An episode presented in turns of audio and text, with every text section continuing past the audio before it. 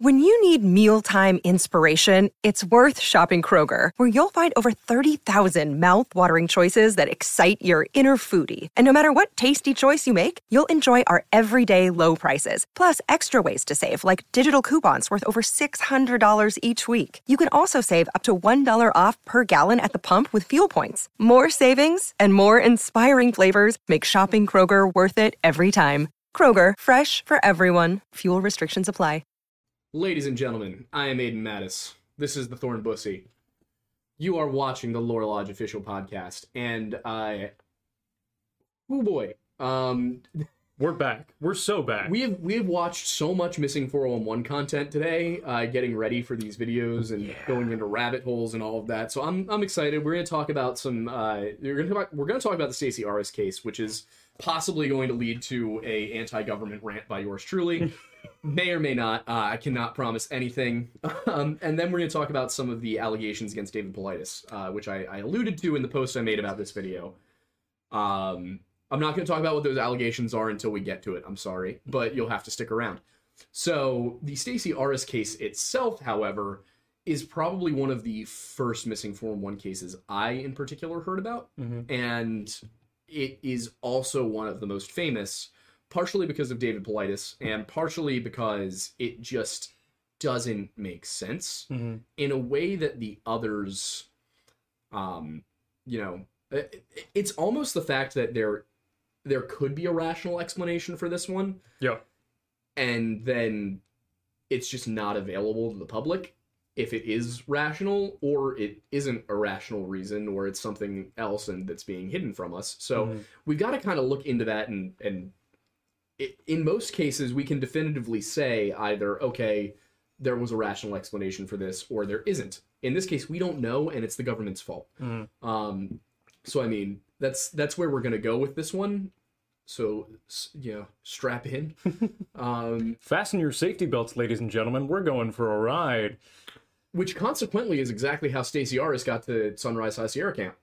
Uh, she went for a ride. Yes. She, her father, and six other members of their party who were unrelated to them but on the same trip were basically they were riding horses through Yosemite National Park and they were on the High Sierra Trail, which is a very well traveled, well known, popular uh, horseback and hiking trail. Mm. And they were a few days into the trip and they got to Sunrise High Sierra Camp, which is at an elevation of about 9,400 feet. Mm. Uh, the average temperature in the area from the nearest station is about 70 degrees in the month of July. Mm. In some cases, I can get weather data that goes all the way back to the 1930s. This is not one of those cases. That's more typical of like New York City, Philadelphia, Washington, D.C. When you're getting out into the national parks, I mean, there's you really get a weather station whenever they put something there. Yeah, exactly. There weren't really a lot of good means Yeah. of capturing the data, especially considering people just weren't there. Yeah, exactly. It's just you know.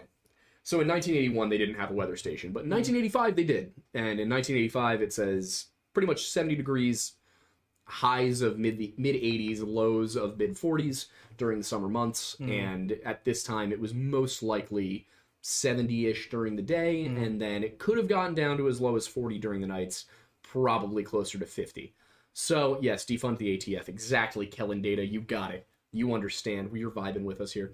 Um, but yes, they were on the trail, and air quality not a problem. You know, beautiful scenery, great time, no bad weather this day. It was sunny, it was bright, and around mid afternoon, Stacy and and this is this is one of the perplexing things too. Mhm. There is so much detail about a lot of these other cases. Aaron Hedges, we got so much detail. Mhm. Uh, Tom Messick, we know everything that he allegedly did that day. Uh, Yeah. of course, we also know after doing the documentary that the story we get about Tom Messick is probably not the truth. In, And and and why is that? what, what do you mean? Why is that? What, you you have thoughts? Say them. No, no, no. I I just wanted you to give your little rant on that first. Oh, I don't really have a rant on it. Well, you know what I mean. Oh yeah, I mean, well, what we basically the the story you get from Paulides is that uh, Tom and his family and a few friends went out to go hunting, and they went out hunting at a very weird time of day, um, like Okay. 10 a.m. in an area that they should have been there there should have been no problems. Basically, this is a populated area. It's not Yeah. you know it's not super remote.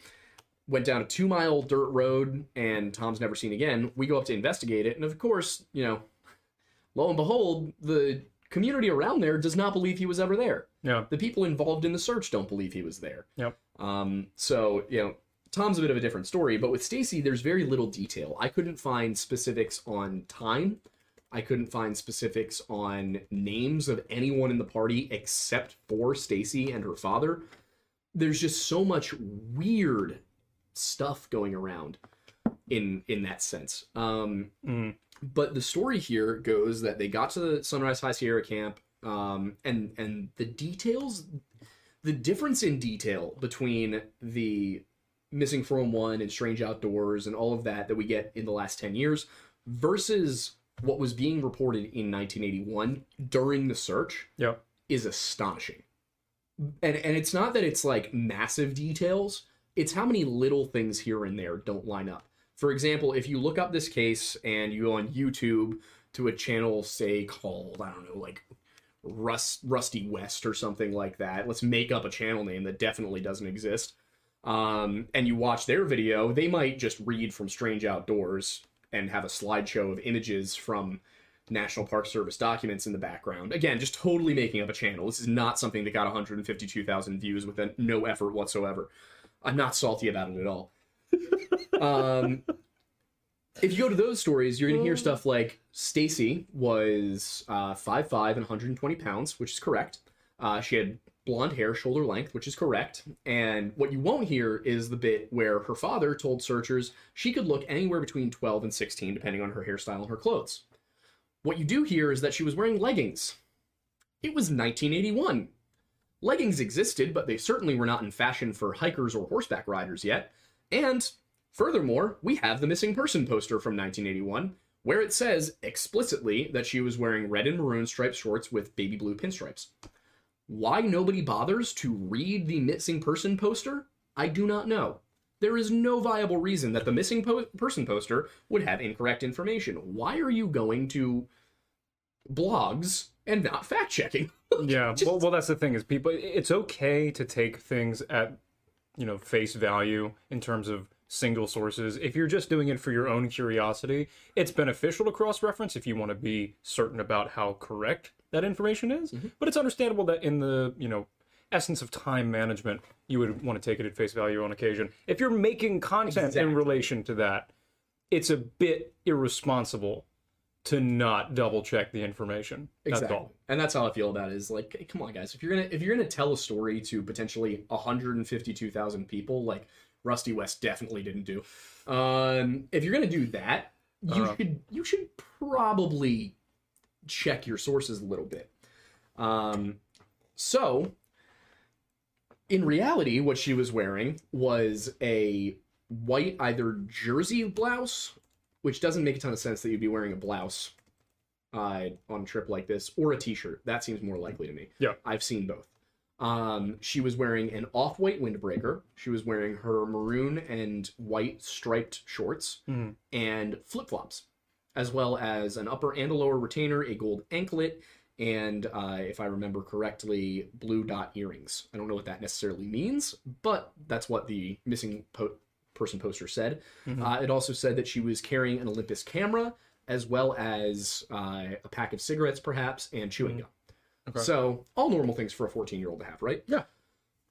Uh, I mean, back then, I guess. yeah, the cigarettes part threw me for a loop. I was like, why did she have cigarettes? Uh, well, Um, yeah, but anyway, it may have been the 80s, but it was still the 80s. That's true. she asked her father if he wanted to go for a little hike with her Mhm. after they had gotten, you know, settled at the camp. They were going to be staying there. It was nine cabins that slept 34 people. Uh, wasn't was not in any way a situation where you had to worry about bears, mountain lions. This was a safe, well inhabited area on the trail. Obviously not permanently. It was a, a trailhead. It was in, it was temporary establishments, but you had people going through there often enough, especially this time of year, that it just would not have been an issue. Um, she asked her dad, and again, we don't have exact time frames on this, so anytime between 3 and 6 p.m., if we assume they're going on a short hike to take pictures, uh, they're not going to be out after dark, and dark would be about 8.30 onwards. So he says no, but by the way, you should really put on some hiking boots if you're going to go for a longer walk. Flip flops aren't going to do it. Yeah. So she changes into a pair of gray hiking boots and begins to walk off. And another one of the people from the group who was on the trail with them and all that, I, whose name is not mentioned in any of the reports mm-hmm. from the time. Not a single news report I could find from 1981. By the way, outside of that National Park Service document I sent you, Mhm. I had a very hard time finding any news articles about Stacy Arras. Really? Yeah, it was very, very, very weird. Um, but this this man, this elderly gentleman, sees her walking along and asks where she's going and says, you know, oh, I'll come with you, I'll accompany you. And they walk, according to him in the contemporary reports, for 20 to 30 minutes before he gets tired and says, you know what, I'm going to sit down, you go on ahead, I'll wait here for you. Yeah. Now, when you read the more recent stuff, specifically Missing 411 and all of the blogs that have just copied Missing 411 and distilled it into a shorter information bit, you get the story A, that she was wearing leggings that she wasn't wearing. Uh, you also get that she was wearing braces, it was a retainer. Um, what you get is that this guy's name was Gerald Stort, and he was anywhere between 70 and 77 years old. Not 70, not 77. No, he's anywhere in between. In some cases, in one of news article, uh, it says that he's 72. Um, but there's, for some very odd reason, no explanation of why his age is not standard. Mhm. Did the National Park Service distribute this information to the reporters? If they did, all the reporters should have had the same info, right? Yeah, I mean, well, do we know whether or not the investigative individuals were able to speak to that person directly? I could not find information on that. All I know is that there are multiple newspapers with multiple news articles that list different ages for this guy. Got it. Yeah, it, it may just be, I mean, you know, poor reporting back in the you know the time period in which this was occurring, or it could have been that nobody actually was able to get contact with that individual specifically, so they had to make the estimation. It seems like, based on what I've found, Mhm. the reporters went to him directly Okay. or to other people who were there, if not Got it. him particularly. But anyway, we get that he's anywhere between 70 and 77. His name is Gerald Stort, maybe. I couldn't find him. Um, but again, I'm not an investigative reporter. It's not my job. I do not have the best investigation skills when it comes to looking up individual people who were in their 70s in the 1980s. To be fair, even like trained and seasoned reporters would have have difficulty doing that, even when they have access to a wide variety of data. So It's just don't fault yourself. yeah, I'm not too upset with myself over that one.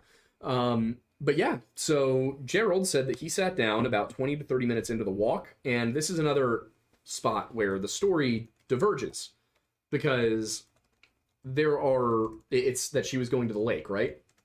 hmm Doesn't say which lake. Not a single report says which lake. Yeah. Um, I think David Paulides came to the same conclusion I did, which was that this was probably Sunrise Lakes. There are three of them, and Sunrise Lake number three is about is is almost exactly a mile Okay. um, on the trail from Sunrise High Sierra Camp. It's a little bit shorter than a mile as the crow flies, but if you're actually on the trail, it's about a mile. Yeah.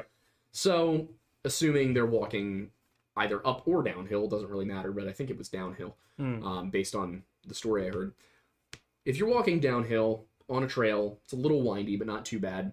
You're probably walking between one and three miles an hour if you're a seasoned hiker. Yeah. Um, it's probably gonna be closer to three or four, but if you're not a seasoned hiker, Mhm. or if you're a 70 year old man, probably closer to a mile an hour, which means that half an hour in, they probably would have been halfway to the lake. Yep. And even even a leisurely walk is roughly like at least Three. for someone else, yeah, like two to three. Yeah. So So, since this was probably a leisurely walk, they were probably about half a mile to the lake Yeah. when he sat down. Yeah. And then watched Stacy walk off into the distance, and not a single thing afterward. Um, sorry, I'm scrolling to make sure I'm in the right place in my notes. good. Uh, so uh, Gerald waited for a little while, and when Stacy didn't come back after quite a while, he asked some hikers who had come up the same trail, "Hey, did you see a girl? She looks like this. She's wearing this. Uh, she has a camera. All of that." They said, "No, we haven't seen her." yeah. So they immediately started looking, because obviously that's weird. So they went down to where she had been going and they searched the campsite and they searched around the campsite. Nothing was found. And the next morning, the National Park Service came in and actually launched a search. And this search was not uh, just National Park, it was not Army, it wasn't anything like that. It was actually because it's such a remote area, they had to bring in search and rescue from multiple different areas Yeah. including San Jose, Mount Mammoth. Um, I'm trying to remember the other ones. There were uh, there were a number of other ones that I didn't write down the names of. Yeah. But uh, the the San Jose and the Mount Mammoth people are both directly referenced Mm-hmm. in documents from the time period. Uh, the San Jose group said that the terrain was extraordinarily difficult in some places, and they were climbing areas that they didn't think that Stacy possibly could have gone, but they had to check anyway Yeah. in case in a fit of adrenaline while running away from something she had gotten up somewhere. They also narrowed the search area to three to five square miles, which included an area. Basically, they they drew lines and were like, "All right, here's where we think Stacy could have been, Yeah. could have gotten, and not based on time, based on natural barriers, Yeah. ravines, rivers, cliffs, things like that." Mhm. I so they found nothing. And when you say nothing, you mean I genuinely mean, nothing. nothing. I mean, 11 days, $50,000, 100 searchers, German shepherds, not bloodhounds. Yeah. You will read bloodhounds or sniffer dogs or whatever if you look at any of the newer documentation of this case. I found one German shepherd. And And it, it contrasted, it even said, unlike bloodhounds. yeah. So I found no evidence that bloodhounds were brought in. And the thing is, if you look at the Dennis Martin case, right? Mhm.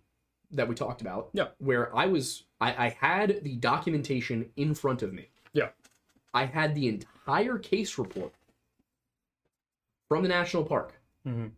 That is not available for Stacy. Weird. Yeah.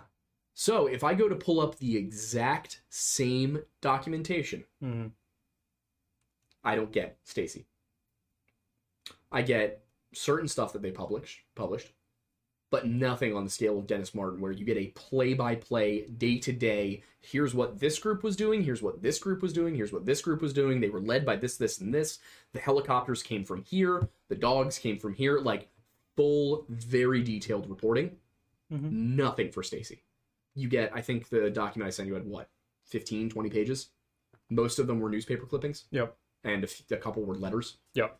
Uh, one letter wasn't even really related to the case at all. It was just saying, "Hey, uh, in the future, if you guys are doing water sampling by helicopter, let us know, um, because we might need to tell our pilots about that." Yeah. Uh, so just uh, that's that's weird to me that there's such a disparity in the reporting from the same organization, even if it is two separate parks. Why is the reporting from 1969 so much more thorough than 1981? We're talking about 12 years. I mean, just could it be a departmental thing in terms of the individuals actually involved in the search? Maybe, but that doesn't seem like a good enough justification for such a disparity. It doesn't explain why it's at least not like standardized format. Yeah. You know, why why would they get less granular over Uh, time? I mean, there there is the potential of budget decreases and lack of individuals there, but but it- the the key thing there is obviously that's some research that could be done, Mhm. but again, that shouldn't negate the thoroughness, especially considering that the search area in this case is so definitively small. I mean, what was the the total? Three to five miles. Yeah, and that's a radius, I would imagine, or, or square square miles. yeah, yeah. So even smaller radius. exactly. Yeah. What was Dennis Martin? Dennis was, oh God, I can't remember off the top of my head, but I feel he was 18. Yeah. So I mean, it, a vastly smaller search area. So you would think they would have better Exactly. data. Yeah, it's just it makes no sense that it's Yeah. Nothing at all. Yeah. Um, but yeah, so 11 days, $50,000, nothing is found in this very, very small search area that again was defined by inaccessibility. Not by distance, not by anything like that. It was where could she have gone? Yeah. and they found nothing. Um, and that's where the story of the search ends. Mm. That's the strange part of this. Every detail I just gave you guys is all of the information that is available on the internet without like you know doing a public record search for money so when david paulides initially started investigating this case Mhm.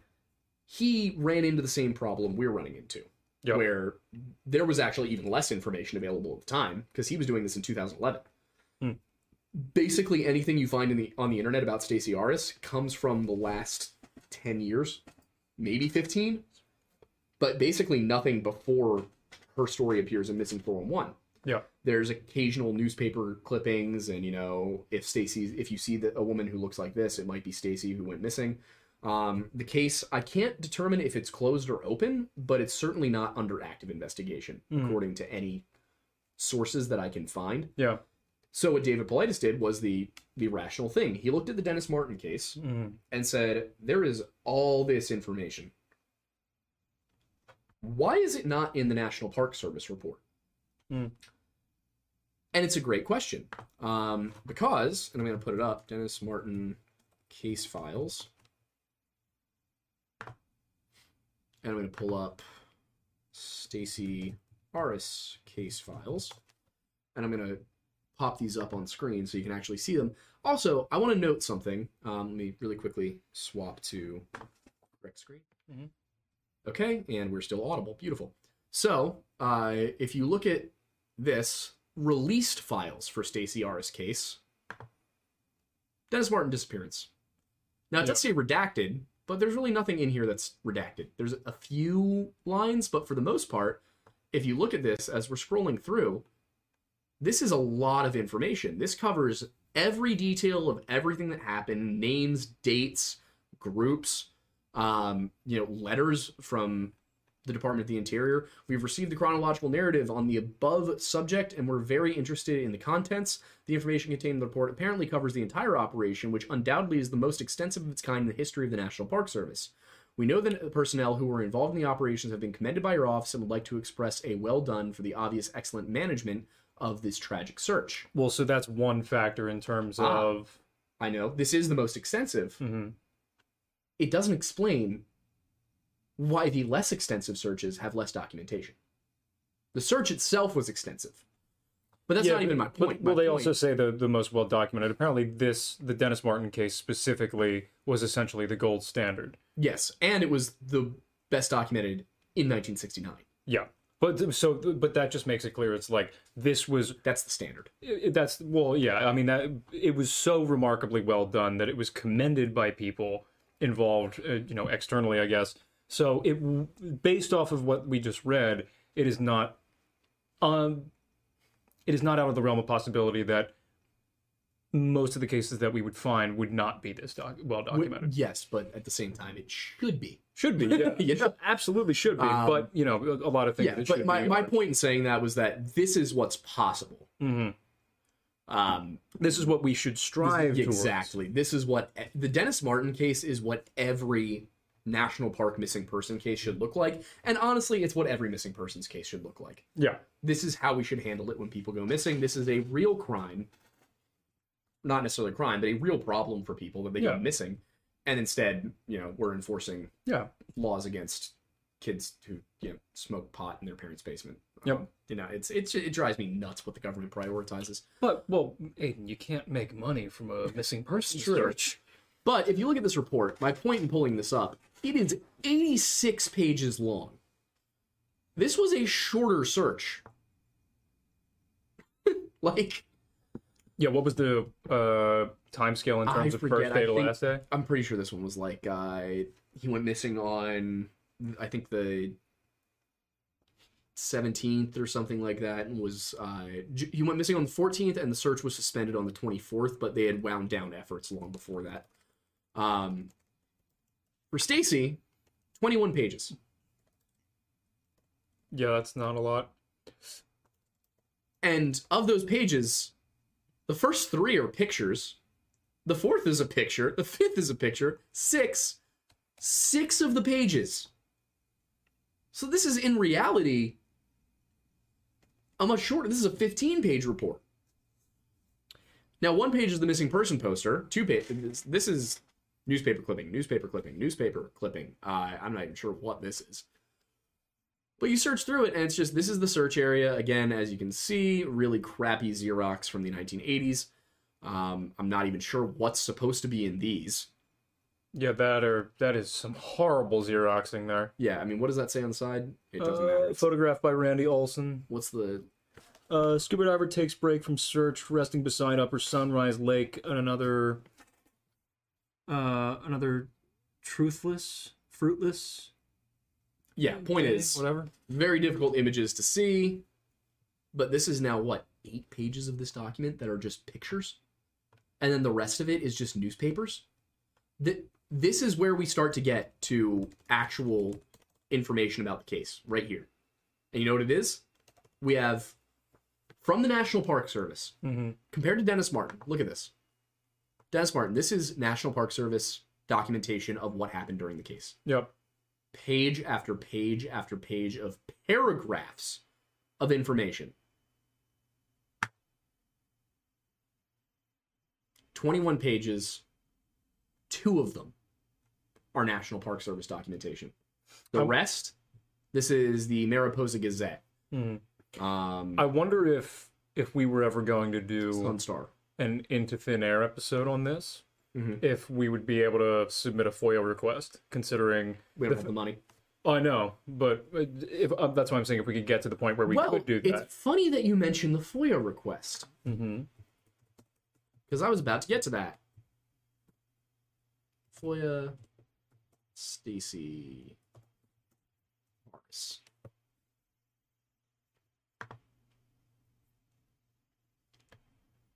So here's the redacted version, which again, all they really redact is his address.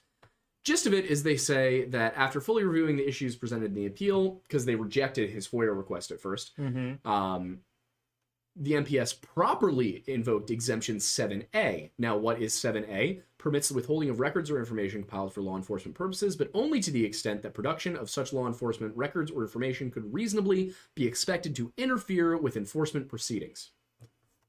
David Paulides submitted this request 30 years after Stacy went missing. There were no, according to the National Park Service itself, by the way, if we read uh, this line right here, although the search was is going to let me highlight, although the search was unsuccessful and not a single clue was found, not a single clue. You know, I, They're but- thanking this is the Mammoth Mountain ski area. They're thanking them, and then this is them admonishing the the fire watch team for flying helicopters without telling the search and rescue people. No, really quickly, go back to the FOIA request rejection. I'm gonna I'm gonna read this one more time.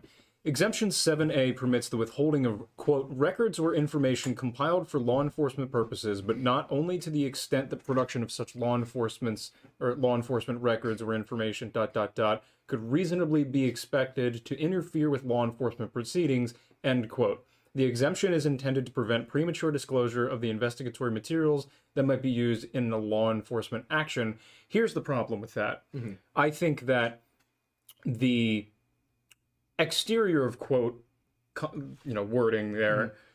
is trying to lead you to the suggestion that oh, it might interfere with an ongoing investigation.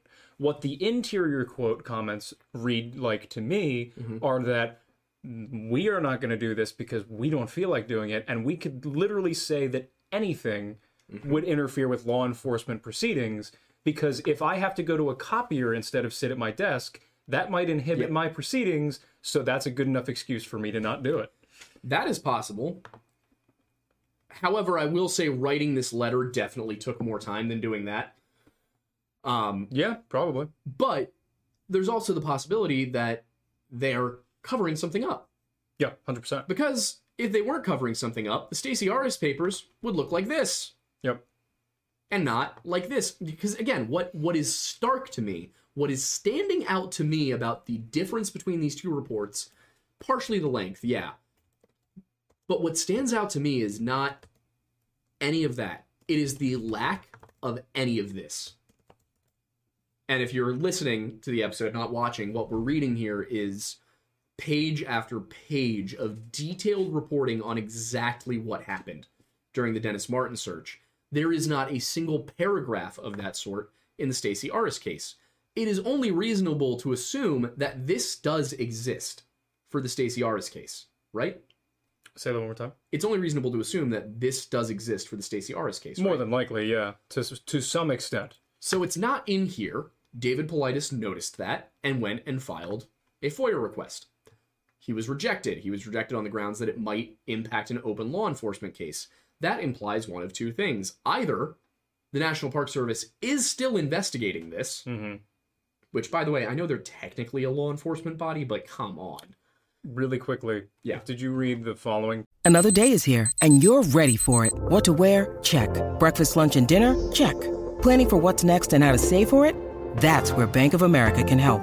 For your financial to-dos, Bank of America has experts ready to help get you closer to your goals. Get started at one of our local financial centers or 24-7 in our mobile banking app. Find a location near you at bankofamerica.com slash talk to us. What would you like the power to do?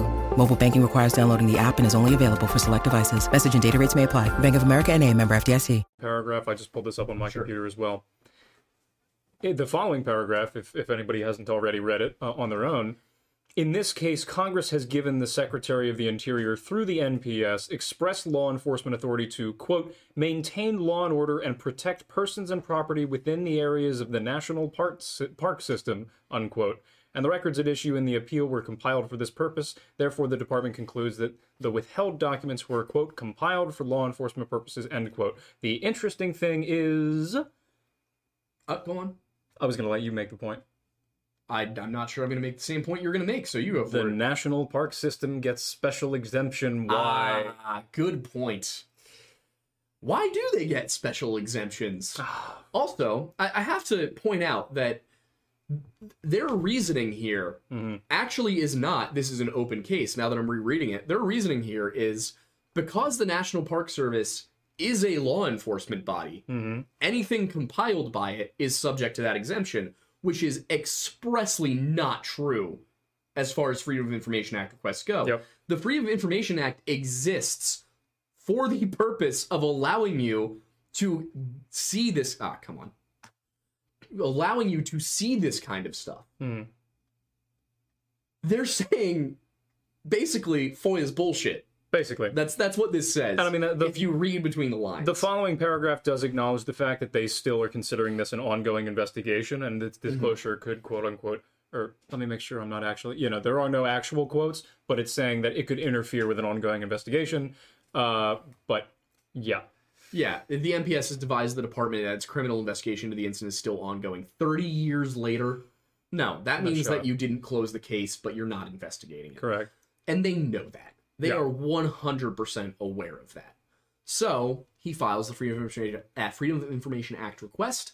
They reject it. And of course, this this is all here. You can see this.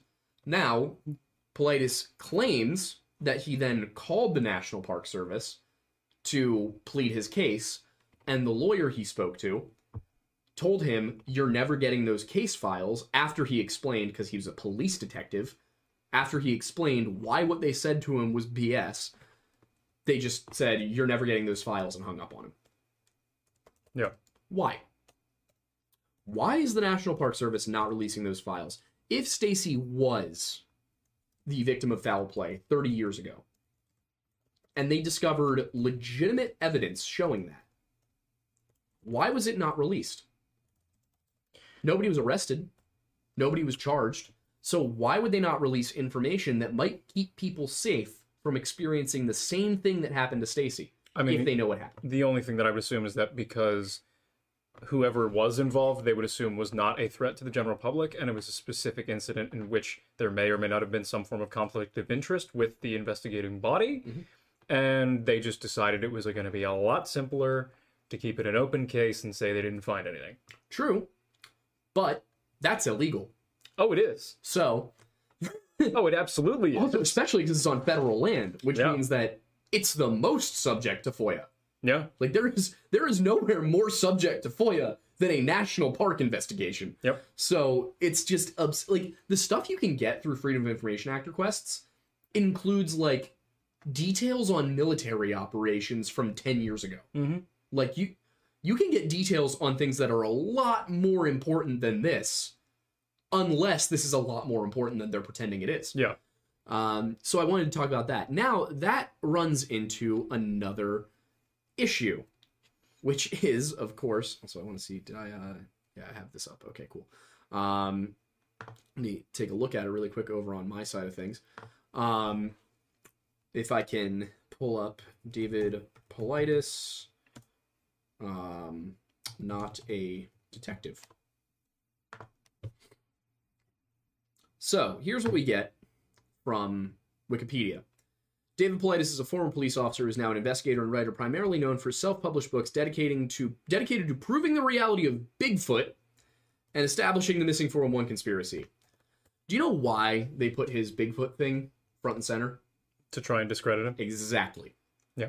Um, as we know, recently, uh, for example, Wikipedia made 38 edits to the definition of recession and then locked the page. So we know, uh, yeah, because we're in a recession and that's not good for uh, branding for the government. Um, So what we know is that the Wikipedia does whatever they're told by the U.S. government. So it's possible that somebody who just doesn't like David Paulides put this up there. It's also entirely possible that the government told Wikipedia, "You discredit this man right now."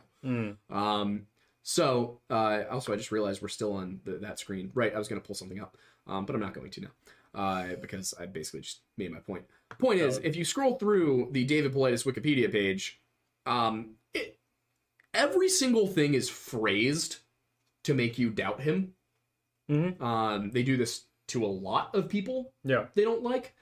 Uh, but in his online biography page, Paulides states that he received his undergraduate and graduate degrees from the University of San Francisco, and in 1977 he began a 20-year career in law enforcement, transferring in 1980 to the San Jose Police Department, working in the patrol division on the SWAT team, patrol and street crimes unit, uh, and a variety of assignments in the detective division. While working as a court liaison off- officer in December of 1996, Paulides was charged with a misdemeanor count of falsely soliciting for a charity. So, a lot of people have claimed Paulides was never actually a police officer. Mhm. Um, the counterclaim is that his records were scrubbed on the orders of the FBI. Yeah. Both of these things are possible, Mhm. but I find it's probably a lot easier to scrub records than fabricate a 20 year career that includes being discharged over a misdemeanor. Yeah. Like, so after leaving the police force, Paulides wrote talks, top, books on the topic of Bigfoot as well as disappearance of people in the national parks and elsewhere. These two things are not related. His work on Bigfoot and his work on the CanAm Missing Project, the Missing 411 phenomenon, are not in any way related to one another. Yeah. There are a few videos in which he makes subtle implications that Bigfoot could be responsible. Mhm. But the fact of the matter is, these people are going missing. Yeah. That's happening. They're going missing. So Of course. everything is an, ex- a, an attempt to discredit him. Yeah. I've experienced the same thing. I've had people tell me that, like, particularly in cases like with Mom Millennial, where they tell me that, uh, you know, oh well, you talk about the Wendigo, so you're you're not a reliable historian. Yeah. At least I believe in the existence of Rome. I, there, there is nothing more ironic to me than somebody telling me that because I talk about like folk monsters, I'm not a credible historian, but the woman who denies the existence of Rome is. I just think it's interesting considering the. This is my view on that whole scenario. Not necessarily the millennial thing, but more specifically the discreditation of you in mm-hmm. terms of some of the topics that we cover. They're not mutually exclusive or inclusive No. in the sense that entertaining the possibility of creatures that we not have not yet identified in the world mm-hmm. might exist in whatever form they may be mm-hmm. is almost completely irrelevant outside of the research about those potential creatures from the definitive historical literature and text and knowledge that exists mm-hmm. that you know that you studied that you have a degree in Exactly. It's just wild to me that people will conflate things like that. Yeah. Like, also, somebody who has a healthy degree of curiosity is not somebody to try and discredit on things. Like, you know, it's, it's just stupid. Huh. But yeah, so at the end of the day, what happened here is that David Paulides, whether he is a fraud or not, yeah that document I ju- that we just read from the United States Department of the Interior, Yeah. that's a real document. Hmm. There is a enough of a trail showing that the National Park Service stonewalled this investigation. Mm. That it makes asking questions completely, completely valid. Yeah. Um, you know, it's it's just so incredibly strange. But uh, again, along the line of things that are strange, it was odd that they said a camera lens was found in the Missing 411 documentary, but there's no mention of that by any of the reporters. Yeah. Now, I don't care what the hell any of the the National Park Service people say. What I care about is the fact that the reporters Yeah. didn't get anything. Um, at the end of the day, I think this is not the kind. This is not a case that we're ever going to get answers to unless somebody from the Department of the Interior leaks the case files. Mhm. But it's the one that makes me the most suspicious of the entire thing. And over the the time we've been having this show and talking about these things, there have been times when I've been like, ah, all right, you know, I was overzealous about that bit. You know, okay, that's probably not true. All right, I've learned this, which discounts that. Yeah. And I've said as much where I've been like, all right, used to think this, new evidence, I think this now. This is the one that I come back to time and time again to ask why? Why did they hide? Yeah. It doesn't make sense. It's not rational, it's not sensible, and it just feels like they're they're d- obscuring something from us for reasons that they have not made clear Mhm. at any point. Yeah. So I do want to really quickly though read through uh, something that I found that I personally think was kind of fun. Um, which all right, here we go. I'm gonna close a few tabs here. Um, before I drag this guy up here, A fair plan. I just had some research stuff up. So uh, I'm gonna switch back over to our screen share.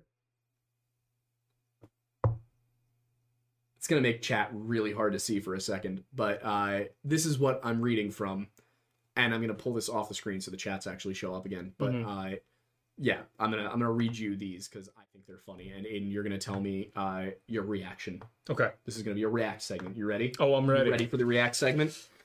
All right, Aiden. Stacy Ann Arras was not traveling alone. Arras was traveling with others when she disappeared. She and her father were with six other people. The group was horseback riding and reached Sunrise High Sierra Camp before Arras uh, wandered off. Oh, wait, this is just the story behind it. Um, where's the actual theories? Okay, here we go. Um, National Park Service does not keep track of disappearances. That's true, and it's ridiculous. It doesn't make any sense. Some of the accepted details in the case may be inaccurate. Mm-hmm. Search and rescue volunteers and outdoor enthusiasts who have researched Arras's case seem to agree that some point reports were possibly inaccurate in the first place. On a forum about unresolved mysteries, Reddit, Reddit user uh, Persimmon Pluitt claims to have grown up and who claims to have grown up and worked in Yosemite said the official description of where she went missing makes no sense. Purportedly, the group arrived at the Sunrise High Sierra camp where they played, stayed, planned to stay in some of the cabins. We are told Stacy left to photograph the lake, which was inside of the cabins. There is no lake inside of the camp. It would have been a very long hike to reach a lake, so that discrepancy is odd. Hmm. That fact changes things a lot. If she really set out to photograph the lake, then there was a lot of distance and space that could have accounted for her disappearance. There are many crevices and spots where she could have possibly fallen, and crevices can conceal anything. However, not knowing where she went makes it difficult to guess. So, off the bat, yes, but also it seems like the uh, the, the the reports he's referencing Mhm. are not the original ones because nowhere in the original report does it say that Stacy could see the lake from the camp. But in that case, what if they are not the original? What reports are they? the ones from Missing 411. Hmm. So that's see them trying to po- point out discrepancies is causing discrepancies that further complicate things. Yeah. Uh, another same forum, uh, same forum, different user said they were a search and rescue volunteer rebutted, saying even articles from normally reputable sources get a lot of details wrong in many wilderness disappearance cases. From what I've seen, I think it's just because the reporters likely don't have a frame of reference and it's just a quick blip, not a Pulitzer contender, so they skimp on the research, but sometimes it can be shockingly inaccurate. Mhm. Also possible. Uh, the part where the National Park Service doesn't keep track of records is, is of disappearances is just true. Uh, in response to a Freedom of Information Act request regarding the number of disappearances, this is one of the FOIA requests that Paulides submitted, and they told him that it would cost an absurd amount of money. Mhm. Um, please know that we reached out to and collaborated with other offices and bureaus, the Office of Law Enforcement and Security, BLM, Bureau of Land Management, and National Park Service. According to the feedback we received, they do not track or maintain listings of missing persons Yeah. that bugs me. because they have a report when people go missing, it is not hard to just put that report on a list. You don't even have to do it. You could automate it. Yep. Be it missing persons report generated, automatically goes to the list. The fact that they don't keep a list is either pure laziness Mhm. or something more sinister. If the government, I'm going to say laziness in this case is probably the most likely, but you never know. Yeah. Some suspect supernatural forces. Uh, this mentions Paulides. Paulides often chooses cases that might fit certain paranormal theories, most of which include Bigfoot. I don't care. That does not have anything to do with this case. No. They're again trying to push that. Yeah. Um, unlikely that Arras ran away because of her shoes. That is true, but I don't see how it changes anything about this if we're trying to say she didn't run away. Um, possible she had a mishap. Yes, true. Um, they mentioned black bears. But black bears are more scared of their own shadow. Yeah, black bears are typically not all that aggressive unless you like bother them.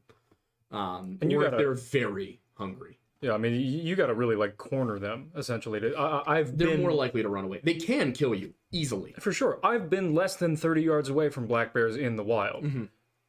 They freak out when they figure out that you're around and they just want to get away because they're scared of you.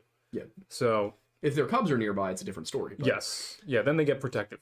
Um, but in this case, you know, if she'd been attacked by a bear, probably would have screamed. You know? Yeah, valid. Um, also, she was 14, not 5. She knows not to go near a bear. Yeah, Uh, Yosemite is known for its large population of black bears. There are about 300 to 500. Um, but you're instructed to stay away from them, so it's not like she walked up to one. I can see her maybe like going to take a picture of one and getting too close, maybe. Hmm. But again, probably would have dropped the camera yeah, or there would have been blood. They would have found something. And it, in these these places where they're like, oh well, you know, she could have slipped into a crevice or something. Again, the way that they searched was the same way that they looked for Tom Messick. They set up a grid and investigated each grid mark point by point until they had covered all of it. So that whole crevice thing doesn't work. yeah, Foul play hasn't been ruled out. This is like the one thing that could possibly actually convince me is if there were evidence of foul play. But if there is evidence of foul play, it seems to be in those files that we're not allowed to see. yeah. So even websites that their main purpose is doing that uh, don't seem to do a very good job. Uh, but really quick, I also want to uh, take this as a segue to switch back over because I want to introduce everybody to Mount Pocono Perk. This is something that we've been working on for a while, and what you're seeing here is Lore Lodge official signature coffee. Uh, the first hundred and I think it was 50 people that we decided uh, get entered into a raffle where they can, um, well, a drawing where they could win a hoodie as well as a signed canvas print of our logo, signed by both of us. So it's really good coffee, actually. Uh, if you're a French press person, it's going to make a really, really nice French press. That's Yeah. going to be just, it's mild and flavorful and easily you, you can put cream and sugar in it and it's going to taste Yep. great. It's bold enough to be uh, added to, but Mhm. mild enough to drink on its own. That's Yeah. what I think is great about it. Um, you know, I I taste tested this personally. Those who know me in my personal life know that I am a complete coffee snob. Yep. Um, you know, it's got a little bit of my our own personal story over here, and this is the roast profile.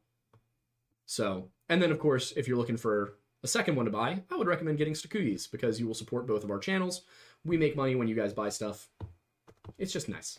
Um, and if you want to get a hoodie, regardless, you can get a hoodie from our website, thelorelodge.shop. But bringing things back into podcast space, it is almost 8:50, so or 7:50. So we are going to transition over to super chat question time.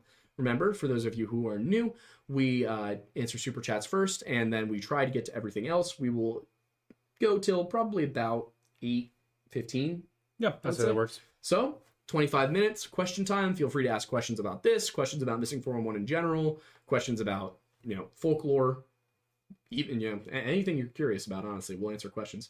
We do have a super chat I saw. We do, yeah. We have a couple. There was some that were just uh, donations, which were nice, and I'll scroll back just to make sure we didn't miss them.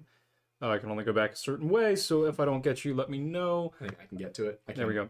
Uh, Heavy Burn Man for $50. Thank you. says when Dussy and its consequences have been disastrous for today's youth. when Dussy wrong. and its consequences. Gotta put that one on a shirt.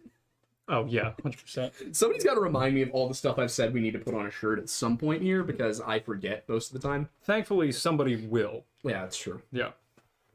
Um, but let's see, what do we get from Beelzebub for four ninety nine? Hey, Aiden's been over on Twitch a few times, but this is the first YouTube live I'm here for. Love the chance to support you guys. No questions here. Thank you, Beelzebub.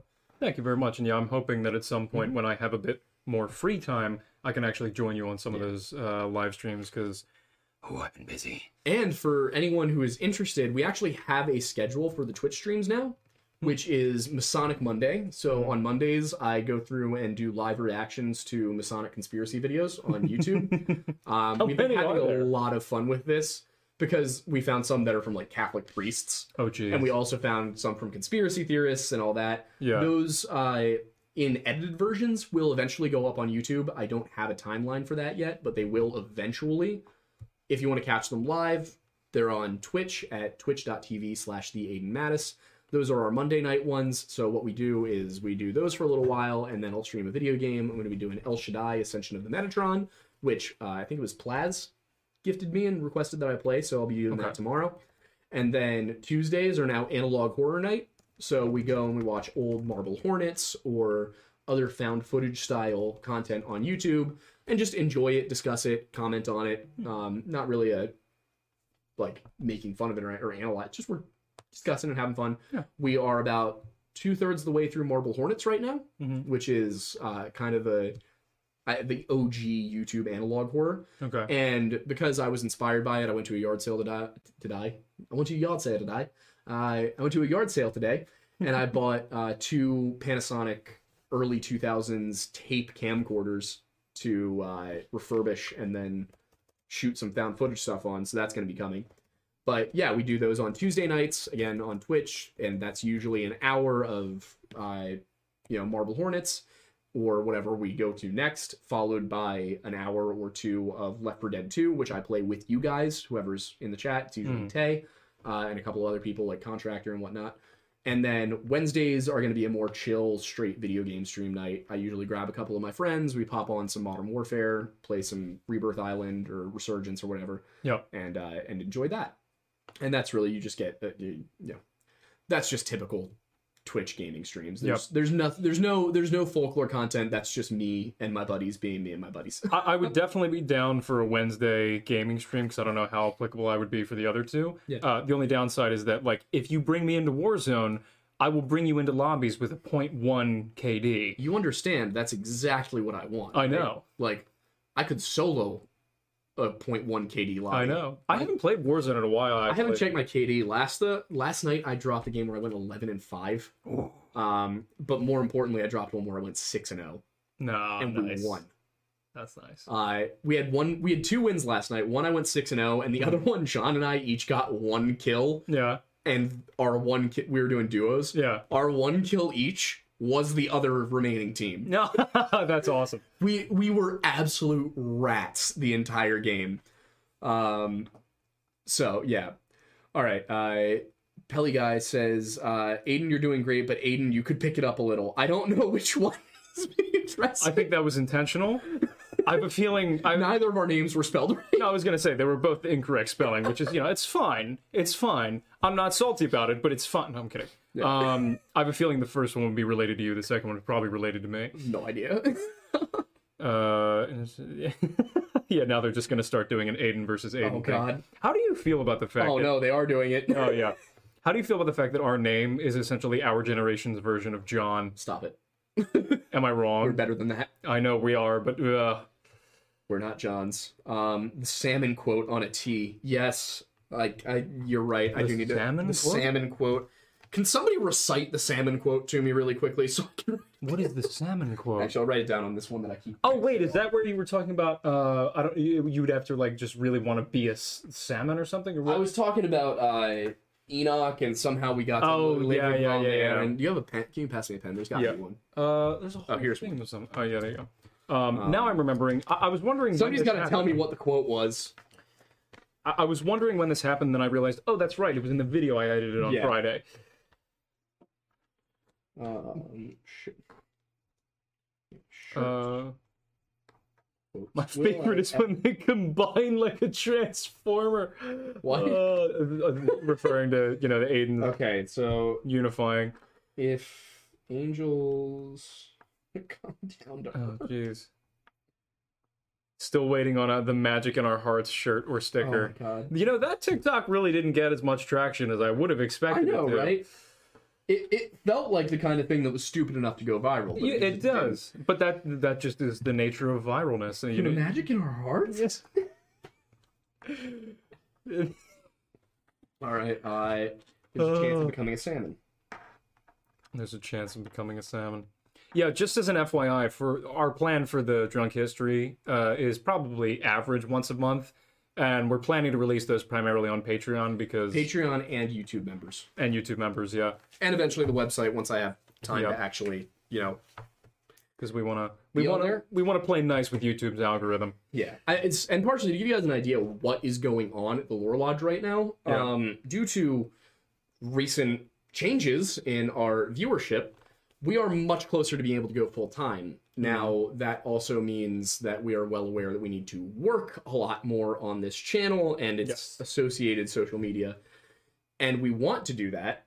But in order to do that, uh, I need to be able to quit my job. Yep. Now, I am willing to take a major cut to my standard of living, but at the same time, I do need to be able to afford rent. Yes. So, um, hopefully, very soon we'll be able to do that. We're gonna probably launch uh, a Give Send Go campaign, which is a alternative to GoFundMe. Hmm. Um, they take a much lower percentage, well, that's nice. so I, you know, I, pre- I prefer that. yeah. Um, but so we're probably going to launch a Give Send Go, and then for Into Thin Air, maybe a Kickstarter. We're not. I'm not sure because the the reason I'm not using Kickstarter for Lore Lodge is that you need to give people back something tangible. Yeah.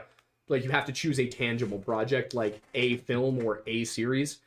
So, uh, you know, if if we're hopefully hopefully we get to a point soon where I can at least go part time with my job Hmm. and use and, and spend the other 20 hours a week doing Lore Lodge Yep. instead of doing what I currently do right now, which is work 40 hours and then work another 20. Yeah, that's Um, not great. Will you guys ever get a full live drunk history? I would do that on Twitch. What? I don't know about live. If it's just me talking, I mean, yeah, you're more. I mean, I have no control over that. You're more than welcome to make that decision. I got it. I can behave on on Twitch. Sure. How much did you cut out? I told you it was at least 20 minutes. Oh my god. Yeah. Hence my suggestion maybe not live. I'll write it. We'll do it live. And so, for context, it's nothing overtly bad. It's just like sometimes you don't want everything on the internet. that's fair. Valid. Yeah. And it's and like, I was, I was, it, it was you and me. Like, yes. It's like we we riff, we joke, we have fun, but like fully understandably, sometimes when you are drunk and you make jokes, they're not always the best jokes. yeah, So true. Um, oh boy, but uh, yeah, we can we can see about it. I'll I'll train myself. I'll start drinking and ranting, and you you'll just grade me each time. We'll we'll see a. Uh, an You're just gonna record yourself doing drunken rants, Yep. send it to me, and be like, "Watch this. Tell me about it in the morning." what do I need to cut? yeah. And then I just text back like three hours after I wake up, and I'm just like, everything. Somebody s- uh, CT CTT six one nine nine said, uh, "I can behave. He in fact cannot behave." I'm just I imagining. mean, this is basically what Lore Lounge was, though. yeah, yeah, It Was Cat and I drinking and going? yeah. But the the the thing is, is that Cat served as a good like Yeah, you Kat's a much better, better like yeah, mom than you are. yeah, Yeah, I'm the I'm the uncle that just like hands you the like bottle rocket. yeah. you're not meeting my have kids fun." till they're 15. Valid. Um, purely just because of the fact that their uh, life expectancy would thoroughly decrease if they, you know, knew me. Just pure from pure stupidity. I'm way too much of a guy. Lore Lodge D and D when I would love to. Um, I cannot run D and D campaign, and my friends who can uh, are camera shy. I've only put, I've only ever played one game of D and D, it fell apart immediately. The other issue with doing a game of D and D is I have absolutely no idea how you would broadcast that. Twitch. I'm, I did it on. Twitch. no, I mean room size. What do you mean? Oh, it's usually like vir- or at least from what I did. Oh no, we're not doing virtual. We're not doing virtual. That's fine. I want to be able to reach across the table and slap you with a gauntlet. Can we get an Archie plushie? I have absolutely no idea how to do that, but But I want to. Yeah, now we have to. Yeah. Speaking of the boy, he's just at my feet. Yeah, slipping. Archie, come I have been doing my best to not run over this man with the wheels of this chair or my feet the entire time. There he is. Now I can. He was so lean in a excited to join too. Look, look at the camera. Say hi. What a champion! We brought the boy. Oh, the Lore Lodge guys being dudes. No, that's the Lore Lounge. Lore Lounge is guys being dudes. Yes, Lore lads. more lads. We Lord, got a lot of a lot of lodges and lads and lores. We got the the Land Lodge. The land lodge. Yeah, Yes. got the lore the Land Lads, which is my my private gaming server. Um, oh, somebody bought the mug. Thank you. Uh, what do you mean by what do you think of mountain lions in PA? Like, do we? Do you think? I don't think we have them anymore. I'm not sure if we do. I remember that they're supposed to be extinct in Pennsylvania, but there's a possibility they're encroaching back in from states where they weren't extinct, like West Virginia. Mm-hmm. Well, um, Rich, I believe. Yeah. When we were up in. Yeah, he said he'd definitely seen a couple in New York. Yeah. Um, so if they're south and north of here, I would imagine there's probably yeah, some I'm, here. I'm sure they're probably functionally extinct, like to the point where you're not going to see one. Sorry that your mother spelled your names wrong.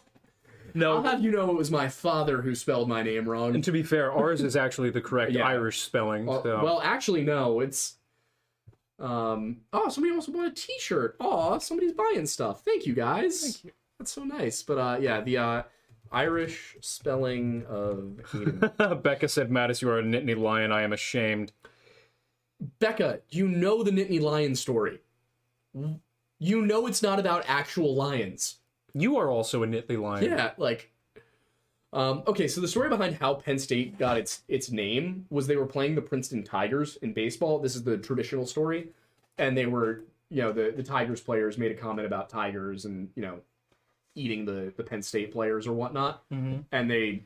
The a Penn State player said something along the lines of, "You guys are tigers. We got Nittany lions. You got nothing." Like something along those lines in the early 1900s. Yeah. It's probably apocryphal, like, but that is the story that we go with. Got it. Um, but no, there there have not been mountain lions in central Pennsylvania for a very long time. But I did want to point out, Aidan is the anglicized version of Aodhan, which is spelled A O D H A N. Yeah, and the one with E is the Americanized version. Yes, E is the American. No, wait, real quick. Look up uh, the origin of the name Aiden. Okay. Origin of oh, okay, wow. Irish mythology and Gaelic roots, where Aid was the Celtic was a Celtic sun god. The diminutive Aiden means little fire. Mm-hmm. So our names mean little fire or warmth of the home. Yes. I have met female Aidens. So have I. Different spelling, though. Uh, the ones I met had R's. It was weird. That's right. I did meet one with the same spelling. It was weird because I was with like friends and we were out and I introduced myself. She introduced herself as like like Sasha or something like that. And I was like, "Oh, my name is Aiden." And then like her and like her three friends just started like giggling. Mhm. And I was like, "Okay." And I, and there was like, "Oh, "Is it really?" And I'm like, "Yeah." And they're like, "Okay, cool." And I was like, "All right, great." Like 2 hours later, I think it was at some party or something. 2 hours later she comes up and she's like, you can't tell this to anyone, but like my name's actually Aiden, and I'm like, okay. And she was like, yeah, like it's just I just like go by like this name or whatever, but like you just can't tell anyone. But like I wanted to let you know, and I was like, when was this? cool. I was like several months ago, and I was just like, I because then she just like I was like cool, and I think we talked for like five or ten minutes, and then you know just separate ways. But I was just like, why would you just not? A, why would you not go by your normal name? B, I mean, I appreciate that you were willing to acknowledge the fact that you are actually named Aiden just because my name is also Aiden. Was there alcohol involved weird. in this story? I'm sure there was. It was at a party, yeah. Okay. Um, Quattro said out here in Cali, my campus had a few mountain lions. I have definitely heard there are active mountain lions in California. Oh yeah, no, absolutely. Out west, hundred Yeah. percent. He also said, "I'm going to be at James Madison U in Virginia this fall." Well, good luck. Nice. You- if you're starting your college experience, um, I'm not going to say anything because I was not a role model for anyone in college. Do I? I will give some unsolicited advice. Uh, do Everclear should not be drank straight. correct. Uh, in life, you always have to compromise a little bit in order to, you know, live and have fun. Just don't do anything that compromises who you want to be. That's all. Have fun. Before you do stay true to anything, yourself. think would Aiden do this? And if the answer is yes, don't do it, Correct. or you might end up like me. Or me. I don't think this is going well. No, this is we we actually the yeah we're kind of vibing here. Um, Do not let the jovial attitude fool you. I hate my job. Not this one. not this one. Huh? This is this is the thing he looks for. This is what keeps him alive. yeah. What what what we're doing right now is the thing I enjoy doing. Yeah, yeah, yeah. Um, Oh, good lord. Uh, California has enough of a lion issue that if they allowed hunting, it would be popular. Instead, Forest Services hunt them privately. Hmm. what else do they hunt privately, might I ask? Might I ponder? Might I query? I hate that I just did that. Much a query. Yeah. Oh, Uh, wow. if you're about to start college, do the opposite of what Aiden did. She says that like she like she didn't screw up her first year of college too. I'm not going to comment on that. you couldn't live with your failure. So where did it bring you? Back, to, me. Penn State. Well, Um, yeah. Just Pennsylvania. yeah. It's, where we all end up. we're going that, back, that is not in back to the reference. Commonwealth. yes, that is not in reference to your current situation, by the way, considering that was an upgrade. Yeah. So, Oh, Pennsylvania is absolutely an upgrade over the Midwest. well, yeah. What's an so? Eh.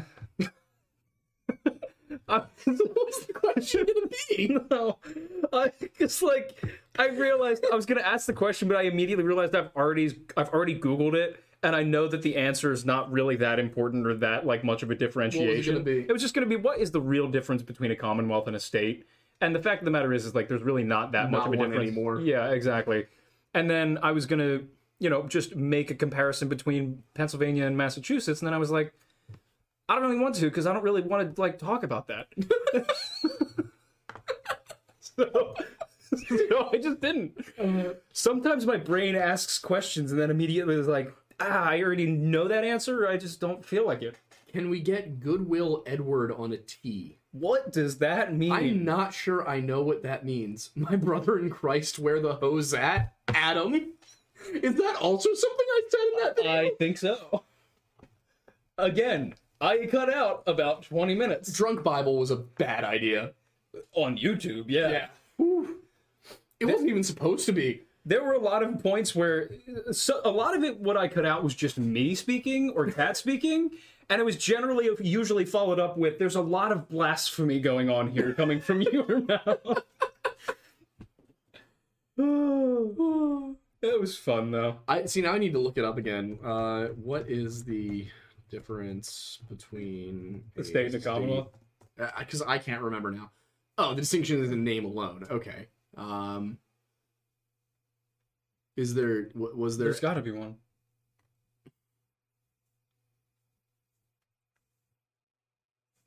Interesting. In order to maintain their British roots, yet clearly indicate independence, chose to be called commonwealths. Interesting. Interesting. Of course, it's Pennsylvania's flag. So I guess I guess calling themselves commonwealths was essentially relatively equivalent to when people say when people who were born and raised in America say, "Oh, I'm Irish," Mm-hmm. saying that as a person Yeah. guilty of doing that. Okay, so they just took the old form of state because state was the new term. All right, easy enough. Um, after the Revolutionary War, having a commonwealth and a state name was a sign that the former colony was now ruled by a collection of its citizens. Uh, Vermont and Delaware also use the term commonwealth and state interchangeably in their constitutions. Oh, this is why there's both a Virginia State University and a Virginia Commonwealth University. Interesting. Whew. Wait, hang on. Which? Seems like they all like drunk folklore, so I guess Yeah. doing more of it. Uh, I mean, yeah. It is only going to be available behind a paywall, though, because Yeah. they're probably going to get worse. Hundred percent. Yeah. Especially when I'm not self censoring myself as much as I was able to do that. Um, but if I'm not self censoring myself because I'm talking about a sensitive topic like the Bible, if I'm just talking about goblins, Yeah. oh, it's going to get wild. Here's the problem: is that we were born and raised in the internet era, and we were both um on the internet a lot as kids. So our hu- senses of humor, at least I, for me, I won't speak for you, but my sense of humor is generally very dark.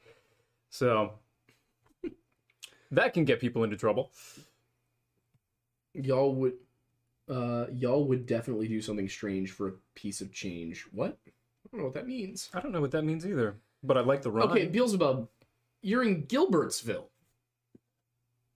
That's that's why it's mid. Isn't Gilbertsville like not that far away from where we currently are?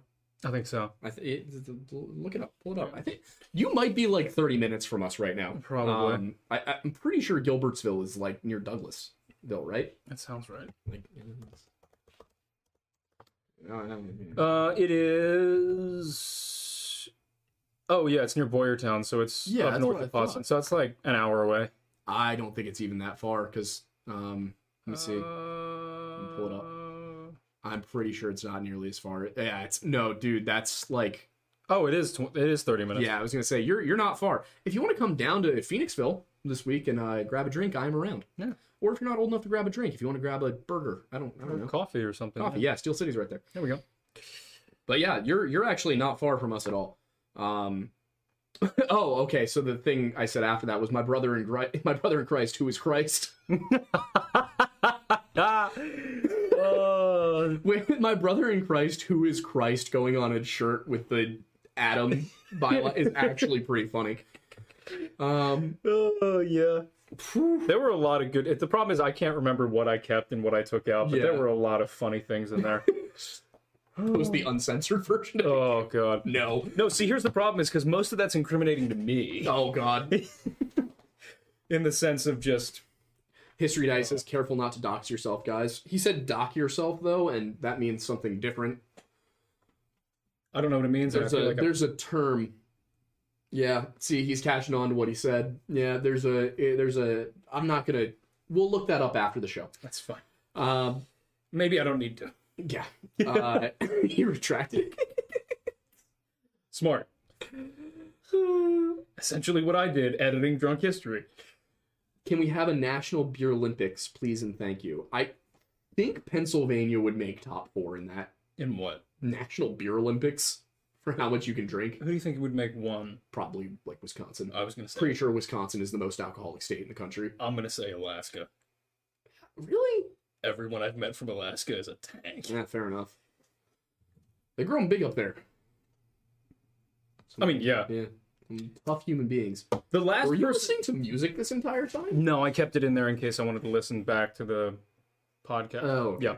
Um, no, the the last person I met from Alaska is a guy named Gavin who. Uh, well, what was he doing at the time? It doesn't matter. Uh, he if anybody watches Yellowstone, he looks almost exactly like Rip Wheeler. Uh, we went, we met up with him in Montana. Uh, we went bar crawling, and the first drink that we got together, he said, "You guys ever done a steak shot?" And it's a shot that tastes like a steak, and it tastes like a steak, and it was great. Oh, and he's also had like 13 concussions from playing hockey because he was an enforcer. Oh, that's right. He was coaching a hockey team at the time. It's gonna be after the shows. We're just gonna look up docking and watch Shorzy. Um, not look up Shorzy and watch docking. That will not be happening. I don't know what this means. But you will. Oh, I'm scared. Uh, oh boy, uh, Patrick McKenney for ninety nine ninety. Thank you so much. Thank you very much. Love what y'all do. Hope you can go full time. Well, thank you. Um, is is definitely the dream Hmm. to to one day be full time at this. Um, that is the goal. Yeah. I'll likely split as long as I can because I think that's Yeah. feasible. But Um, y'all sleeping on Texas. Tisk tisk. yeah, I was going to bring up Texas, but like it's changed a bit. It has changed a bit. and I'm not sure the the statewide cap- capacity to retain liquor. Florida is the new Texas. It is. No Louisiana for the beer Olympics. Oh, I'm assuming you're saying Louisiana no, should win. I think he's saying Louisiana should win. I can see it. I think Louisiana would probably be top, like, top ten. We know what state would lose. California. No. Utah. Oh yeah, good point. All right, so Utah fifty, California forty nine. yeah. Um, Uh, do we think Rhode Islanders drink a lot? I mean, I would if I were them, but But they may not know any better. I I think the Midwest kind of might take the cake. Yeah, I mean, there's definitely nothing to do but drink and grow corn out there. The reason Pennsylvania I I put up there is Penn State, like Yeah. represent. Uh, Oh yeah, but dude, like, like Alabama State. I got a BA, like, Bachelor's of Alcohol. No, I, I don't know. I feel like the the South, like the the oh god, what is the what is the big group of Natalie says no docking allowed for twenty dollars. What does it mean? Um, Everyone send him no, send no. him links in the Discord. For the love of God, please no. We're gonna come back to the adult side of the Discord chat just being entire. I'm just gonna get like a thousand pings of things that I don't Oh, need to or want to see. Um, Shorzy is a thing and it's a great thing. Have you guys Shorzy talked or thing. heard about some of the stories and theories surrounding Lake Tahoe? Yes, and I need there's gonna be a whole series on Tahoe and Shasta um at some Mm-hmm. point. But again, that's probably gonna be after a full time thing. So to give you guys a, a perspective on what going full time means for this channel, what? hang on a second. We have to address a call out here from History Daddy before we get into talking What? about the new layer of the channel. Oh, do you say oh the British Isles thing? Ryan. No. Sir. First of all, he's been to London Correct. and he lived there for a while. Yes. So I think how'd you do? The size of the drinks are not the same. Yeah, you you seem to. If you order a pint here, you're probably gonna get a twenty ounce drink. Yeah. Um, Um, also, our our shots, a single shot of liquor in the United States is fifty milliliters. I don't know about England, but in Ireland it's twenty five. Um, yeah. Oh, real quick. Uh, oh, Jesus God. You were very wrong about California.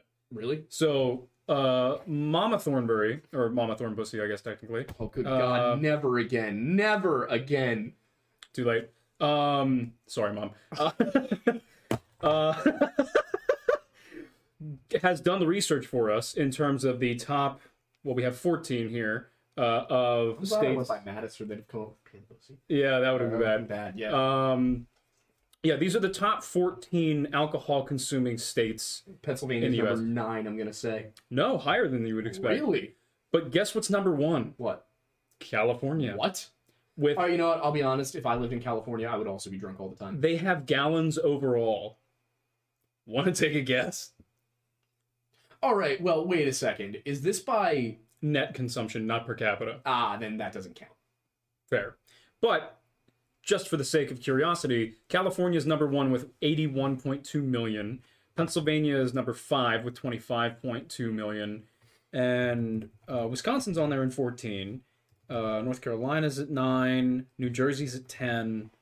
New York's at four. Illinois is five. Florida, three. Texas, two. So if it was F1, uh, on the podium today are California, Texas, and Florida. All right. Ten states with the highest per capita are New Hampshire at number one, Interesting. Delaware, Nevada, North Dakota, Montana, Vermont, Idaho, Wisconsin, Colorado, and then South Dakota. Okay. I I love that both Dakotas are on this list. Yeah. I also That's just sensible. Nevada makes sense. I'm surprised Yeah, we didn't think about that. yeah. Yeah. Um, all right, but to get back to super chats really quick. Yes. Caitlin Kennedy for five dollars said, "I nominate North Carolina for the Beer Olympics. We started on moonshine. Beer is light work. Let me let me let me let me just explain Penn State to you real quick. let me just do this. We had a uh, beer Olympics. Sorry, uh, yeah, a crate race. Sorry, a crate race between two clubs. The clubs will go unnamed because there are people in them who might actively become politicians in the next five years. Um, what? Sorry, I, I just yeah, hang on, hang on. But anyway, we had a we had a crate race. Two teams of fifteen people, two cases of beer, two boxes of wine, and a fifth of Jack Daniels. Our team finished in fifteen minutes. It's a lot. Yeah. Um, and then continued to drink. Uh, yeah. Don't Well, I read, went home. don't read the last super chat, but yeah, got got it. Thanks. Uh, ah, so it's been explained. yeah, thanks. Thanks, Kelly. Nice. No need. Uh, Megan from Ireland says, "Hey, from Ireland, love your work. Hundred percent. Drink a lot over here, or drink a lot here." Yes, Bella. Yeah. I was also in Ireland, and I did feel very much at home. I love. I. I actually I I know another O'Malley. Um, Oh, I'm just just comment. Just saying. I Okay. know another O'Malley. I, as soon as you said O'Malley, I thought of O'Malley the Alley Cat from the Aristocats. Yeah. oh my god, throwback, dude. Oh yeah. Potential spam from Lambertville, New Jersey. Nice. Fun. I was gonna be talking about something before we got here. Oh yeah, you were going to talk about the updated schedule. Right. Updated schedule. Yeah. So, us going full time does not just mean you're getting a video on Friday and a video and a podcast on Sunday. Yeah. Us going full time means longer Twitch streams earlier in the day. Mhm. It means um, at least two days of more of content per week Yep. because we would be doing at least one story time, which would be one of us or both of us narrating uh, something either from Reddit or something that we've written Mhm. or from like any other probably go back and forth. board. Yeah. Um, like we used to do last summer before we both got too busy. So you would there would be one story time narration, um, and I may or may not be able to bring in some fun uh, guests for that, uh, Mm, who are fun. also much bigger uh, narrators. nice. Um, but yeah, I might be able to get a couple of cool guests for that. Uh, and then, so that would probably be Wednesday. Um, Yeah. that, that would go up. Uh, we will be adding in the Masonic Monday videos Mm. as edited together and posted to the YouTube. So you're getting, if we go full time, if one of us goes full time with this, you're getting at least two more videos per week. Yeah. Uh, and then on top of that, I will have time to write. I will also have time to work on other projects, which means that you'll be getting more frequent installments of the various serials that we're doing. Hmm. Uh, I have an entire world that I'm building for these serials that is going to involve short stories all set in the same universe Hmm. that are going to be little vignettes. So you guys will be getting those as written content. And then, of course, once those are written and posted, they will be narrated. We will also, of course, do more patron exclusive stuff, but that's already being paid. Uh, but my point is, if if we get to the point where we're bringing in the kind of money we need to bring in, which is pro- I would say consistently the channel needs to be at like four thousand a month, probably. Uh, after taxes, probably. Yeah, after tax. So we're not Minimum. far from it, but we Yeah. are. My point is to say we are not far from at least one of us being able to go full time with this. Yeah.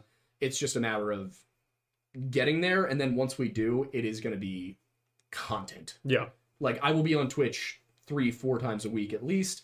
There will be three, four recorded and edited uploads to this channel every week. It would be a lot. Plus, it would allow me to do some work with uh, with some other channels that we've been wanting to collaborate with Yeah. but we haven't had enough time to do so. So it would it would equate to us going from the the Friday video and the Sunday podcast to this being more of the production studio we envision it being. Yeah. Um, And I know I've said this for ages, but I really do genuinely soon hope to put out the monthly uh, Thornberry Thursday things.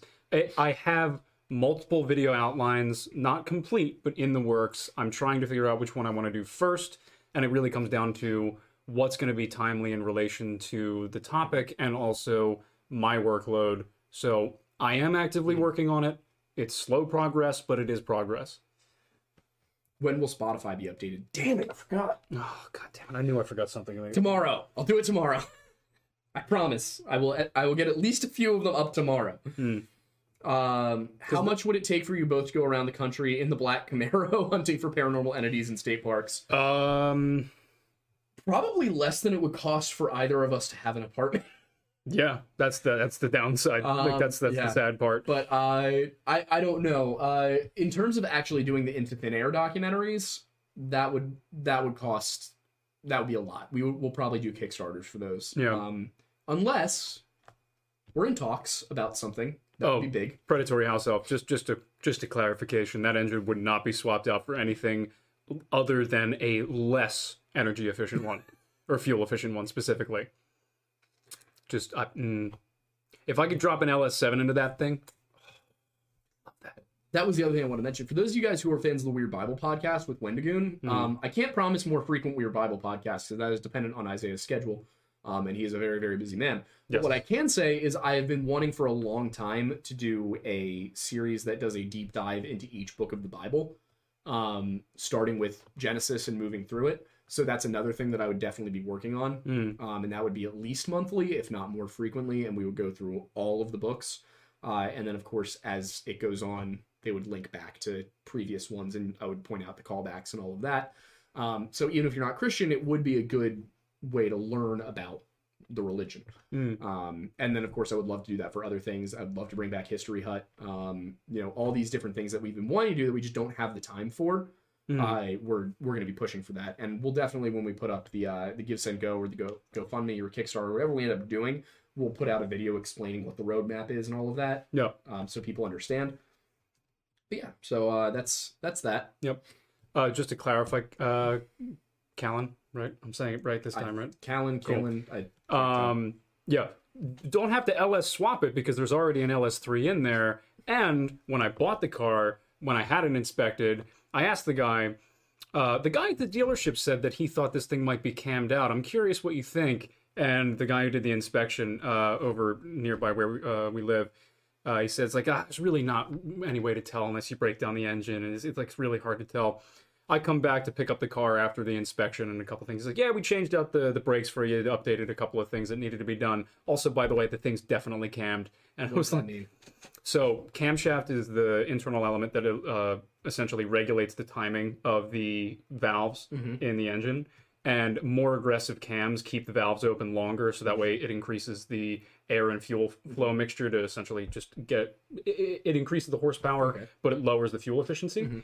Um, and it also the way he was able to tell be- was because so there's also a custom exhaust on it. The, the, the person who owned it before I did did so many things to it. I'm still not even totally sure what exactly it is. Um, but he said he was like, yeah, you can't get an engine to sound like that and not have it cammed. Also, there's a uh, a GM performance sticker on. Uh, it's like underneath the little engine uh, thing or whatever, and he's like, yeah. Not only is it an up, uh, upgraded camshaft, but it was from the factory. So whatever they, Ordered with? Yeah. Wow. so whatever the person that bought this car, they they They really had no care in the world for fuel efficiency. not a, not at all. And they also there, there's an upgraded uh, cold air intake. Uh, yeah, it's just there was a custom sound system put in, but I mean I need to upgrade. Like Yeah, the, the speakers are blown to hell. My my car has better sound system. exactly. Granted, Yeah. I put it in, but Yeah, um, I, I just haven't had the time or, or ability to do it yet. to to respond to that really quick, uh, Thank you, Predator House. Yes, um, I Uh. I absolutely should do a veggie VeggieTales watch party. We'll do it in Discord. If you're not in the Discord, the link's in the description. North State, where, when, and where is the LS Fest? There's, I found out there's a modern muscle car meet that's happening next Saturday in Pottstown. I'm very curious to go because they have a mobile dyno set up, and I really just want to figure out what the HP of my car is, considering all of the upgrades, and I have no idea. Considering stock, it's 426, but it could be anywhere between that Mm-hmm. Dude, and you were so 600. close to blazing it. What? uh, only if it only was a little Yeah. bit less. Yeah, but I, I Clamshaft. uh, Hashtag clamshaft. Callan says. Clamshell. What? Um, Pumpkin Bear Seven for two dollars. Are we? Are you doing anything? Uh, doing anything to do with Louisiana myths? We have done a video, at least on TikTok, on the Rougarou. Uh, we'd probably work that in for the next folklore video. I feel like there are some interesting things specifically within Louisiana. Yeah, somebody sent a uh it, it literally a list of like paranormal entities state by state. I have it pulled up right here. Um so I'm basically just going to go through this thing and do all of them. Cuz um as you guys who saw the you know our our post uh yesterday, I think might have been today.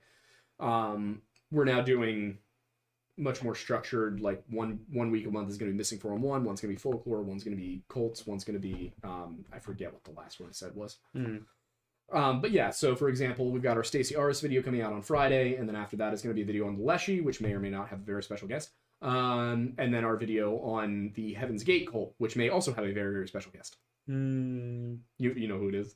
I, I, Can you make an assumption of who it is? uh, which one again? The Leshy? Uh, no, Leshy is the. Um, I'm not. I'm not gonna say who it is just because she Yeah, hasn't yeah, admitted yet. yeah. No, I, But, know- uh, I know that one. But what the other The one? the Heaven's Gate one. It's a cult. Uh, Who would be possibly working with us on a video about a cult?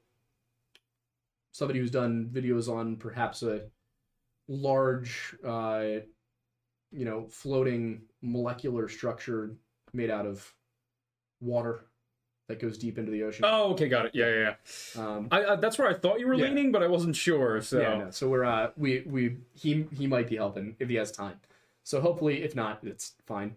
Uh, September sixth through eighth, Bowling Green, Bowling Green, KY. I'm actually gonna be in Bowling Green uh on Friday. oh yeah. Um, yeah, I would love to go down, but the funny thing is, is that I I definitely need to invest in. Uh, I have earplugs for my car. It is that loud on on long drives. Uh, might need to invest in some more more intense ones, but that sounds like fun. Um, To really quickly address something that was just said by James Stead, I'd love Yes. break down the main branches of Christianity. I absolutely can do that. I if we go full time, that's on the list. yeah, Um, I'd but also, if that. you're torn between Catholic and Orthodox, I would recommend Orthodox. Uh, theologically, What's they're Catholic extremely theologically they're extremely similar. Um, but uh, the the papacy at a certain point in the Middle Ages became a government, yeah, and we don't love that. he became a monarch, not a uh, a religious leader. And um, there are there are problems within the Catholic establishment that have not been rectified.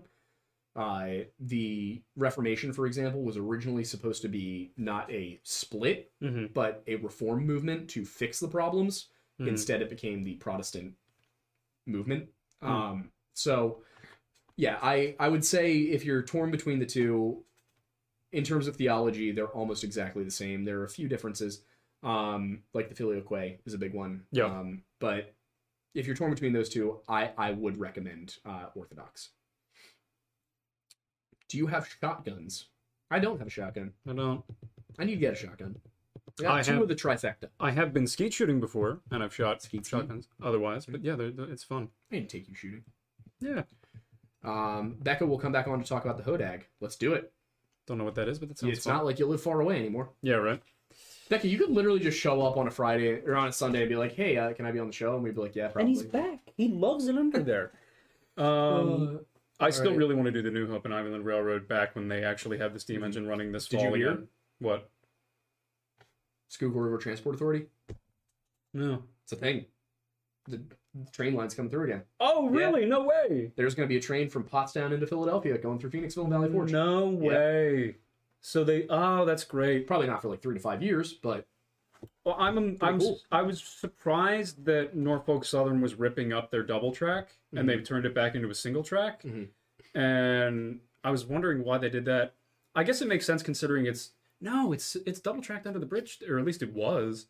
Um, but yeah, I guess they're making room for for that. But they could have just used the same. I don't know. Weird. I think freight and passenger have different widths, don't they? Mm-mm. Really? Nope. Eh, maybe they. Ah, well, maybe it could be passenger regulations. They might need to put in new track. Maybe. Yeah, that, that's Because all. that, that would make sense. They might have to replace the whole track. Yeah. And they're doing half at once so they can keep running trains. Yeah, it might, uh, that's, probably that's what probably is, what it is. yeah. Yeah, because no, all, all Because it would be. all standard gauge track in the United States is four feet eight Gotcha. inches and one half. You know weird specific details about odd things. I do. And I'm saying that. I know. Like. all right. Well, it's 8.34. We are now 20 minutes past where we intended to go. it was good. Um, it was a good. It was a good time tonight. We were both like well awake. Like Yeah. it was. It was a fun one. Well, I kind of made sure of that. yeah, thankfully. I don't know. This this man right here got home cooked dinner, dessert, and coffee. Like, I got. I got the treatment yeah, tonight. that's. I, I feel very loved. I made a I made a Szechuan stir fry, It was good. and I made uh Very good. I made little apple pie uh bread puddings with ice cream in mugs. Th- So here's the thing: if we ever do make a physical lodge, Oh, it's gonna have a menu. and he, I'm not gonna cook them, but on somebody occasion you have to Oh. though, because he's literally the best cook I know. and that's not me just like, blowing smoke up his ass. Like, ask literally any of our, our friends. He's just he, he's he's a culinary chef. He's he's a master. Oh, thank you. It's it's mostly uh, stuff I taught myself to cook while drunk in college, Isn't it funny how the Yeah. good stuff starts that way? and then I refined it while sober. Yes. That's yeah, that's that's the way to discover things, you know. Yeah. Oh, Mac's gonna buy a shirt. Thank you. The shirts, uh, the shirts are, they're actually really high quality, and they support the lodge in so many different ways. Yeah. Because obviously it's a few bucks that gets thrown our way, but if you wear it, people see it, and then they think, "What's the Lore Lodge?" But all right. Um, will your coffee be available in K cups? Uh, is it? It will just be available whole bean or ground. You can get it ground for drip, which if you do that and you get one of the mesh reusable K cups, that's that's all you need to do. There you go. Um, so yeah, it, it will be. You can put it through a Keurig. You just need to get one of the reusable Keurig cups. Um. All right, Princess Firefly just sent us one dollar. Thank you. Thank you very All much. right, That's an evening. that's the night. Yeah. Um, I- thank you guys so much. We will have another video for you posted Friday at 3 p.m. now. yes. Um, because YouTube told us that's better. Yep. And uh, we'll be back again on Sunday to talk